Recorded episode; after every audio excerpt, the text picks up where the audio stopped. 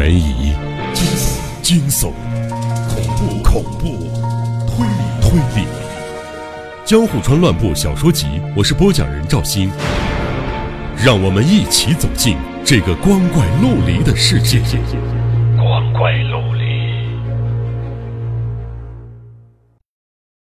江户川乱步作品集首部长篇《孤岛之鬼》，欢迎收听。当时我还是一名二十五岁的青年，任职于一家位于丸之内某大楼的贸易商合资公司 SK 商社，微薄的月薪几乎都成了自己一个人的零花钱。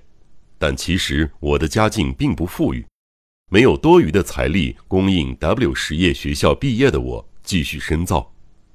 我二十一岁便进入社会，到这年春天，已经工作了整整四年。我的工作是负责部分会计账册，从早到晚，只要不停打算盘就行了。虽然我读的是实业学校，却非常热爱小说、绘画、戏剧及电影，自认为对艺术颇有造诣，因此。我比其他任何一个职员都讨厌这份一成不变的工作。同事们每天晚上都流连于咖啡厅或在舞厅乐而忘返，要不就是聊运动，大多是些时髦而活泼、能够享受实实在在生活的人。因此，喜好幻想、生性内向的我，尽管在公司待了四年，却没有半个真正的朋友。这使得我的工作生涯更加枯燥无味。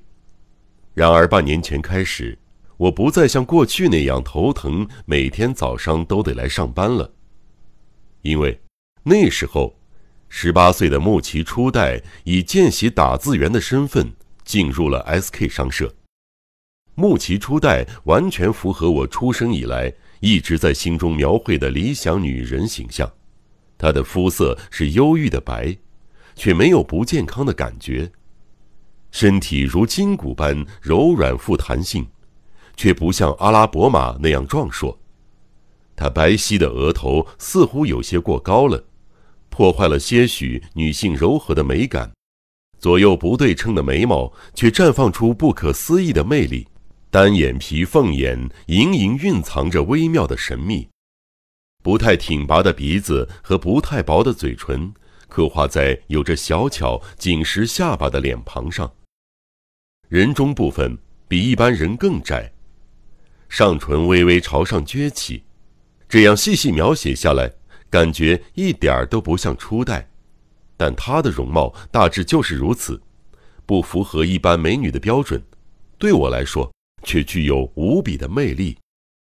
内向的我错失最初的契机，就这样。长达半年没有和他交谈过只字片语，即使早上碰面，眼神也不曾交汇以表敬意。然而，我却不知怎么的鬼迷心窍，有一天突然开口跟他说起话来。事后想想，这件事儿，不，甚至连他进入我任职的公司上班，都是个不可思议的机缘巧合。这并不是指我和他之间萌生的恋情。而是由于我这时跟他搭话，使得我的命运被改写，卷入这篇故事所记载的可怕事件中。当时，木崎初代正在打字机前伏下头，她既漂亮又独一无二的发型一览无余，像是自己绑的，头发全往后梳，微微弓起穿着藤色 B.G. 制服的背。全神贯注地敲打着键盘，我探头一看，信纸上像花纹般密密麻麻地排满了应该读作“通口”的姓氏。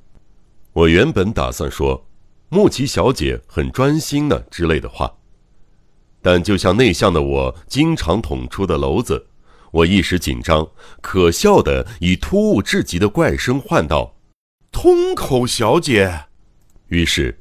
就像回应我的呼唤似的，木崎初代转向我，用极为平静，但又像小学生般天真无邪的语气答道：“什么事儿？”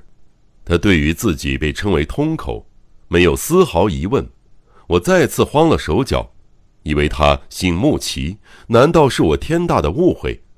他只不过是在打自己的姓氏而已。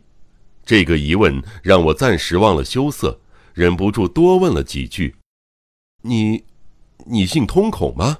我一直以为你是穆奇小姐。”于是，他似乎也赫然一惊，眼眶微微泛红，顺嘴回了一句：“哎呀，我一不留神就，我确实姓穆奇。”那么，通口是谁呢？是你的男友吗？这句话差点脱口而出，我被自己吓了一跳，立刻闭上嘴巴。也不是了，木奇初代慌忙把信纸从机器上撕下来，一手把它揉成一团。为什么我要写下这段无聊的对话？这是有理由的，不仅是因为这段对话成了加深我们俩关系的契机，他打出来的“通口”这个姓氏。以及他对别人叫他通口毫不迟疑应答这件事，其实隐含了关系到这篇故事核心的重大意义。这篇小说并非着眼于爱情故事，由于需要记录的事情太多，因此无暇顾及这部分。所以接下来，关于我和穆奇初代的恋爱进展，我仅止于记下梗概。总之。这场偶然的对话之后，虽然没有特意约好，但我们偶尔会一起下班，然后电梯里，以及从大楼到电车车站，还有上了电车后，直到他前往朝鸭，我前往早稻田的换乘站之间的短暂相处，成了我们一天之中最快乐的时光。不多久，我们就越来越大胆了，有时候我们会晚些回家。挤出空当，绕到办公室附近的日比谷公园，坐在角落的长椅上，共度一个短暂的闲暇时光；又或是在小川町的换乘站下车，走进那一带的破旧咖啡厅，各点一杯茶。但是，花了将近半年的时间，纯情的我们才鼓起莫大的勇气，踏进一家城郊的旅馆，就如同我很寂寞。木奇初代也十分孤独。我们都不是开放的现代人，但令人欣喜的是，就如同他的容貌是我自出生即在内心描绘的理想一般，我的外貌亦是他出生以来就朝思暮想的长相。这么说虽然有点怪，不过我一直以来就受惠于我的外貌。有个叫朱户道雄的人。同样在这个故事中扮演重要的角色。他从医科大学毕业后，在校内研究室从事一种不寻常的实验。而当朱户道雄还是医学生，我还是实业学校学生的时候，他对我似乎就相当爱慕。就我所知，无论在外形或精神上，他都是最高贵的美男子。虽然。我不曾对他萌生过奇异的爱恋，但是，一想到我竟通过了他苛刻的眼光标准，便对自己的外貌产生些许自信。至于我和朱户的关系，后面应该还有许多机会交代。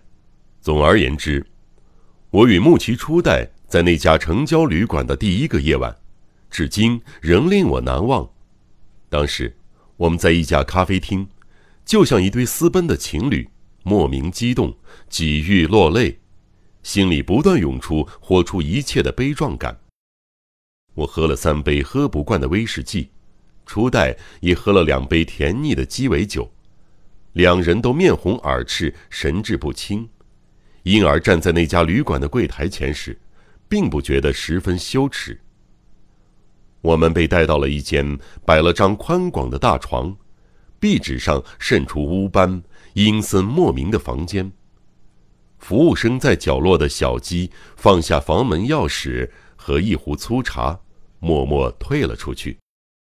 然后，我们吃惊的面面相觑。一阵尴尬。初代的外表虽然弱不禁风，内心却颇为坚强。那一刻，他突然酒醒似的，脸色唰的一下变得苍白。失去血色的嘴唇也抖个不停。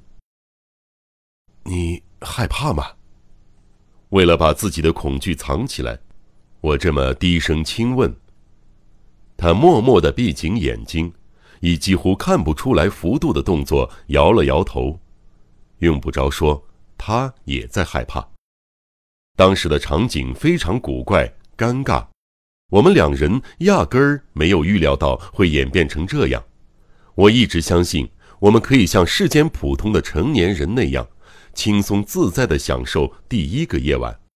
然而那个时候的我们，连躺上床去的勇气都没有，也根本没有想到要脱掉衣服，裸露肌肤。一言以蔽之，我们焦虑极了。连已经尝试过好几次的接吻都没有发生，当然也没有做其他任何事，只是并坐在床上，